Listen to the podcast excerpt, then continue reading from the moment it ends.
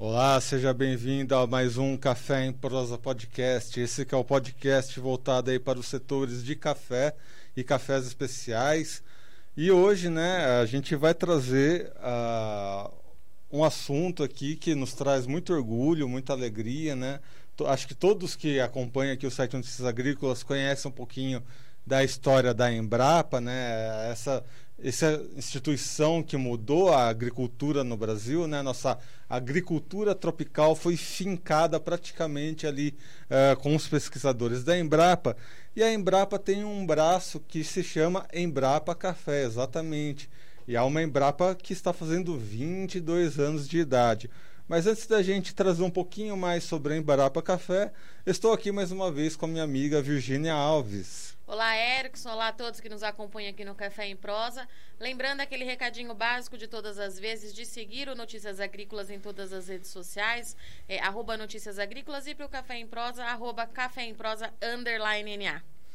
Muito bem, para apresentar um pouquinho sobre o trabalho da Embrapa Café e essa comemoração de 22 anos, estamos aqui com o Antônio Fernando Guerra, ele que é chefe geral da Embrapa Café. Seu Antônio, seja bem-vindo ao nosso podcast. Obrigado, obrigado a vocês por essa oportunidade de, de participar desse importante é, programa. Seu Antônio, vamos começar um pouquinho sobre a, a, formação da Embrapa Café. Como que a Embrapa Café surgiu? Qual que foi o principal propósito da criação da Embrapa Café? É, Antes disso, eu gostaria de dizer o seguinte: a Embrapa hoje tem 43 unidades de pesquisas descentralizadas, a Embrapa Café é uma delas. O total de, de, de colaboradores da Embrapa, um pouco mais de 8 mil é, colaboradores, com 2.261 é, pesquisadores, atuando nas mais, nas mais diversas áreas de pesquisa é, no Brasil. A Embrapa Café, nós temos 25 pesquisadores, ela foi fundada em 99 é, exatamente para é, coordenar o consórcio Pesquisa Café, que é uma rede integrada de pesquisa com 46 instituições, entre universidades federais, estaduais, é, é, é os IFES, é, empresas estaduais de pesquisa e até algumas privadas, sem fins lucrativos.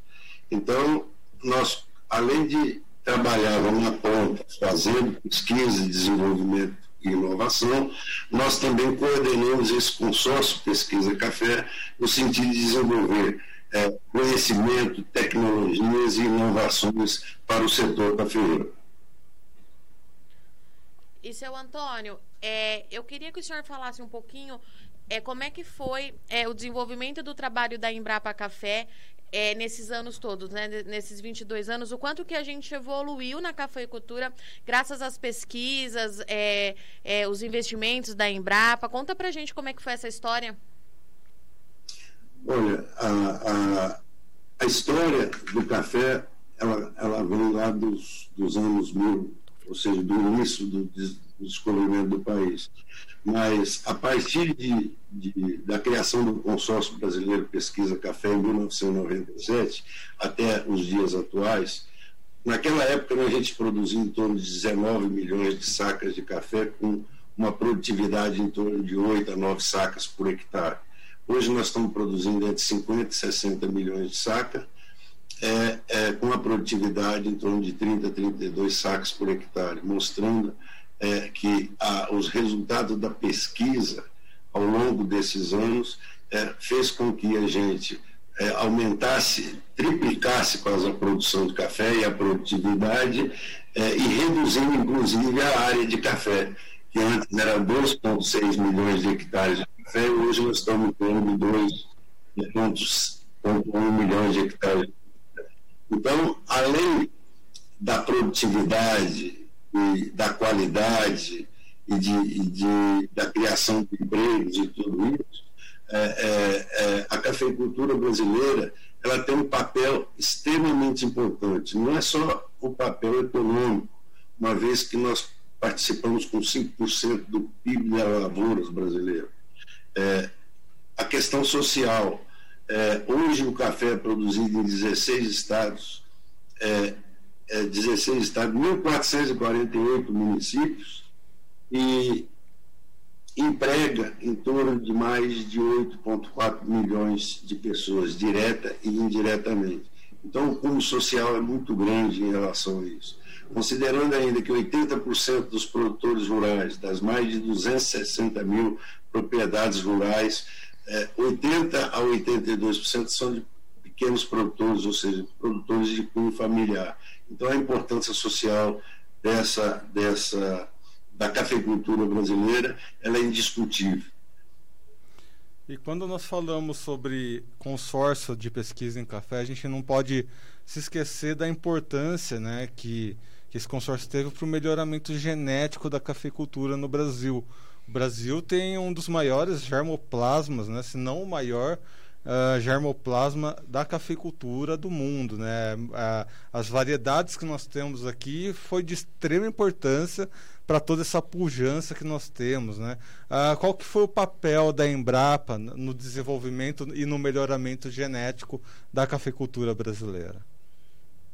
Olha, inicialmente eh, foi os primeiros pesquisadores que foram contratados foi exatamente na, na área de melhoramento e biotecnologia para fazer, ou seja, para construir um genoma café que hoje é a base das pesquisas de melhoramento eh, no Brasil. Eh, para você ter uma ideia, hoje, ainda hoje nós temos 95 projetos sendo desenvolvidos a nível de Brasil pelo consórcio, são 426 ações de pesquisa desenvolvidas por todas essas instituições, mais de mil pesquisadores e técnicos envolvidos nisso, e da nossa carteira de projeto atual, é, 24 projetos são na área de melhoramento nas instituições, é, exatamente buscando o quê? É, é, resistência a pragas e doenças, tolerância a estresse, a estresse hídrico e a altas temperaturas, é, buscando material genético exatamente para que a gente tenha maior competitividade, maior do, do, no setor cafeeiro a nível mundial. Para vocês terem uma ideia, até muito pouco tempo atrás, o café era café brasileiro. Hoje não, hoje são cafés brasileiros.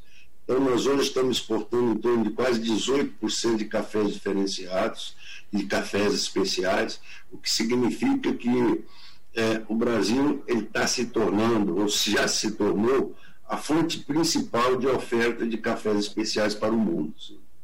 E, seu Antônio, quando a gente fala é, dos trabalhos da Embrapa, tem uma questão que está é, muito em pauta nos últimos anos, e a gente vem acompanhando isso aqui é, no Café em Prosa também, que é a produção, é, que é a sustentabilidade, né? Isso é um destaque que a Embrapa vem dando bastante aí nos últimos meses.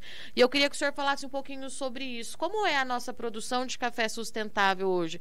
É, o Brasil, ele caminha a passos largos, ainda tem o que melhorar. O que, que o senhor acha? Olha, o Brasil caminha de uma forma é, muito rápida em relação à sustentabilidade. É, a cafeicultura de, brasileira ela é, é, talvez a mais sustentável no mundo. É, hoje nós temos, só para você ter uma ideia, é, é, as, as indicações geográficas. São oito, indica oito indicações de origem e, e, e e cinco é, é, de, é, denominação de origem. Ou seja, são cafés produzidos em regiões é, apropriadas para a produção de café especial, com características edafoclimáticas adequadas, um sistema de produção sustentável, usando tecnologia é, é, de ponta, e que os produtores tenham um cuidado enorme para produzir um café e ofertar um café com toda a sustentabilidade. Aqui eu estou falando da parte ambiental e da parte é, da, do que se usa na cafeicultura em termos de tecnologia. Mas nunca podemos esquecer que nós também estamos pensando na questão da, da qualidade de vida das pessoas envolvidas. Então, nós temos que sempre estar em, é, na nossa mente os três aspectos da sustentabilidade: a econômica, a social e a ambiental. Então, basicamente, o café está andando nessa parte, já são um grupo grande é, de indicações geográficas, é, mostrando que o café são cafés rastreáveis, e agora nós estamos andando para o lado, dando um passo maior, que nós vamos buscar então a questão da, da, da, da produção de café com baixa emissão de carbono, ou café carbono neutro. Esse é o nosso passo daqui para frente. É, o senhor citou aí né, as, uh, as origens do café brasileiro. Isso é uma característica talvez única também no mundo, né? Que a, a, a capilaridade da cafeicultura brasileira, né? Ela está em diferentes regiões do país, né? Diferentes situações. A gente vê, por exemplo, o Paraná, que era tinha muito café, de repente teve problema com café e agora está timidamente retomando a cafeicultura. Temos café no Espírito Santo, né, que teve ali seus problemas com seca. Temos cafés em Minas Gerais, que acabou tendo geada. Temos cafés na Amazônia, cafés na Bahia, enfim. Diferentes regiões, cada uma com suas particularidades, seus desafios. Por outro lado, nós temos aí uma Embrapa que também tem uma capilaridade, né? Temos Embrapas em todas as regiões e, e todas elas se conversando, né? Apesar da Embrapa Café ter a especialização na cafeicultura, tem outros braços da Embrapa que se conversam ali. Como é que vocês usam essa capilaridade da Embrapa para auxiliar, né, uma cafeicultura tão vasta e diversificada? Olha, só para você ter ideia, dos 43 centros de pesquisa da Embrapa, oito fazem parte é, do, da, como é que se diz, da carteira de projetos do consórcio Pesquisa Café, porque a, a Embrapa ela é uma das consorciadas e ela é a coordenadora é, do Programa Nacional de Pesquisa de Café. Então, toda a pesquisa feita é, dentro desse Programa Nacional de Pesquisa Café, ele é um programa, é, ele é um trabalho feito em parceria parceria interna entre as unidades da Embrapa e externa entre as 46 instituições consorciadas. Então, é, é, esse trabalho, ele, ele com muito pouco recurso, ele acaba rendendo, ou seja, produzindo muito mais, porque não há retrabalho e não é duplicação de trabalhos. Seu Antônio, é, a Embrapa está fazendo 22 anos e esse ano a gente teve aí é, essa questão da geada, tem a seca prolongada. É um cenário é que pelo menos é, há 24 anos a gente não observava no setor, né? Muito preocupante, a gente ainda precisa aguardar para saber o que vai acontecer. Mas o que eu queria entender é do senhor qual que é, qual que tem sido assim o grau de dificuldade para a gente entender o que está acontecendo com o nosso café hoje, é, considerando que é uma é praticamente uma coisa nova para todo mundo, né, seu Antônio? O, os produtores falam, a gente tinha esquecido como era ter uma geada desse porte, tem essa seca, a gente ainda não não sabe é, o que vai acontecer, mas como é que tem sido trabalhar nesses últimos dias, unir forças, as informações? Como é que tem sido esse momento é, para vocês aí da Embrapa? Olha, para você ter uma ideia, o setor cafeeiro, é, nós, nós temos um, um, conselho deliberativo da política do café, no Ministério da Agricultura, onde tem representação nos ministérios e representação de todo o setor é, produtivo, tanto CNC, CNA, BIC, ABICS e o Secafé da Exportação. Então, esse, esse conselho é presidido pela nossa ministra Tereza Cristina, é que determina, é, é, que trabalha em cima da política de café, tanto a nível nacional como internacional, em relação ao Brasil. É, o que está sendo E nós temos um, um, fundo de defesa da economia cafeeira, é, que é usado tanto para é, é, investimento, quanto a gente usa uma pequena parte disso para pesquisa. Então, o que está sendo trabalhado agora é alocar parte desse recurso para poder fazer a recuperação dos cafezais que foram, é, é, como é que se diz, afetados por essa geada recente.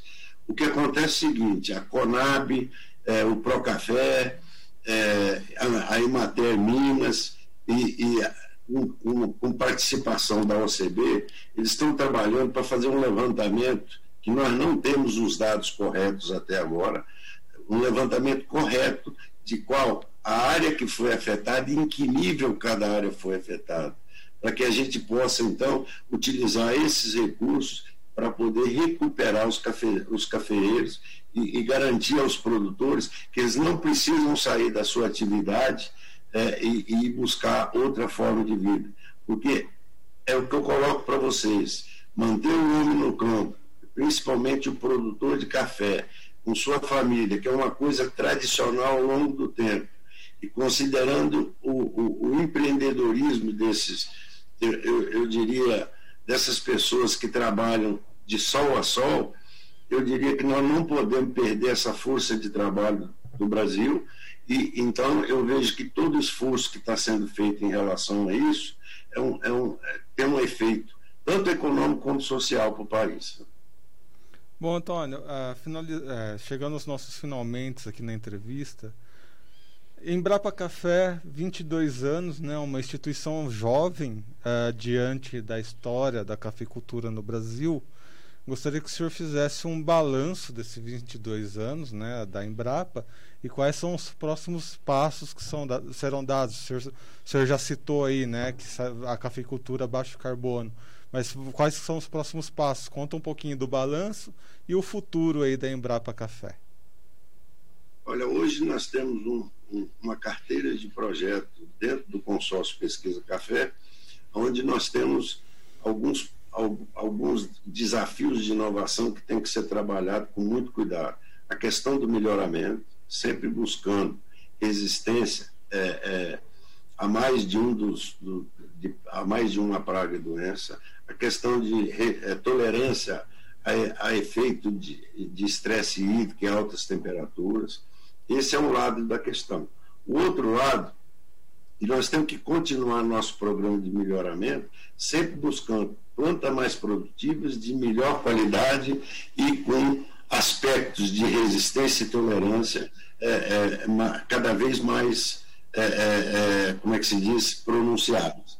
O outro lado é a questão dos serviços ambientais relacionados à cafeicultura, que é buscar sistemas agroflorestais, e nós temos 18 projetos nessa área, são sistemas agroflorestais para fazer com que a gente possa, é, de alguma forma, é, é ter é, é, informação suficiente para que a gente possa produzir café numa condição onde não vai estar tão susceptível à, questão de geadas e baixas temperaturas. Por outro lado, a questão da, do baixo carbono, o café carbono neutro. É, e, e, e, mais recentemente, nós temos um grupo de projetos que busca novos produtos à, à, à base de café. Isso para utilizar aqueles cafés de baixa qualidade, porque nem todo o café produzido na lavoura ele é de alta qualidade. Você tem 60% de café que são, pode ser especial, depois você tem um percentual que são café é, de bebida dura, ou seja, um café tradicional, e você tem um, um, café que é um café de baixa qualidade. Esse café de baixa qualidade, ele então está sendo trabalhado no sentido para produção de proteína, tanto para consumo animal como é, é, humano, a questão de fármacos e assim por diante. Seu Antônio, então, é, e para a gente finalizar. Pode concluir, perdão. Então, o caminho, o nosso caminho é um caminho longo, é, é, um caminho constante, e o país, eu entendo que o país tem que investir em ciência e tecnologia, e a agricultura brasileira hoje ela é feita com ciência e tecnologia. Então, é, a, olhando para esse lado, é, associando o empreendedorismo e a força de trabalho de nosso produtor brasileiro com as tecnologias que estão sendo disponibilizadas para ele, eu tenho certeza que nós vamos ter sustentabilidade e vamos continuar tendo o protagonismo que nós temos na cafeicultura e em outras culturas no, no nosso país. É, senhor Antônio, o senhor acha é, que para os próximos anos, próximas safras, é, o clima vai continuar sendo é, a maior dificuldade que a gente tem para avançar? Entender essas irregularidades? O que, que o senhor acha? Olha, nós estamos trabalhando num, num, num país com um clima tropical. Então, a gente está sujeito a tudo. Então, a pesquisa ela tem que andar na frente uhum. para que, quando ocorrer é, os eventos é, é, climáticos que são indesejáveis, a gente esteja preparado, tenha plantas adaptadas e estejamos preparados para continuar nosso trabalho e a produção desse, desse, desse produto é tão consumido no mundo. É interessante colocar, o café só perde pela água. Tirando a água, o café é a bebida mais consumida no mundo. E o Brasil é, está privilegiado porque a cada três xícaras de café é, é, consumida no mundo, uma é brasileira. E é nessas vozes, né, a gente vai se esforçar cada vez mais para trazer essas vozes de, da experiência e vozes da esperança aqui, uh, representando a Embrapa Café, o Antônio Fernando Guerra. Antônio, seja muito bem, seja sempre bem-vindo aqui ao nosso podcast. Obrigado por estar aqui conosco hoje. Eu que tenho que agradecer essa oportunidade é, em função da importância de, desse programa de vocês do, do de, de, Café em Prosas. Né? Eu fico muito honrado de estar participando dessa entrevista. Muito obrigado. Agradecer também a presença aqui da minha amiga Virgínia Alves. Obrigada, Erickson. Seu Antônio, muito obrigada pela participação. Notícias Agrícolas está de portas abertas para a Embrapa. Tendo qualquer novidade, que a gente puder ajudar em divulgar o trabalho de vocês, conte com a gente, conte comigo, com o Erickson, com toda a equipe aqui do NA. Obrigada, até a próxima. Muito obrigado, Virgínia. Até a próxima. Lembrando, amigos, então, que estamos em todas as redes sociais, no Twitter, Facebook, Instagram. E você que acompanhou essa, entrevista aqui pelo YouTube, lembrar de se inscrever no canal, ativar o sininho, deixar o like para que cada vez mais cafeicultores recebam as nossas entrevistas.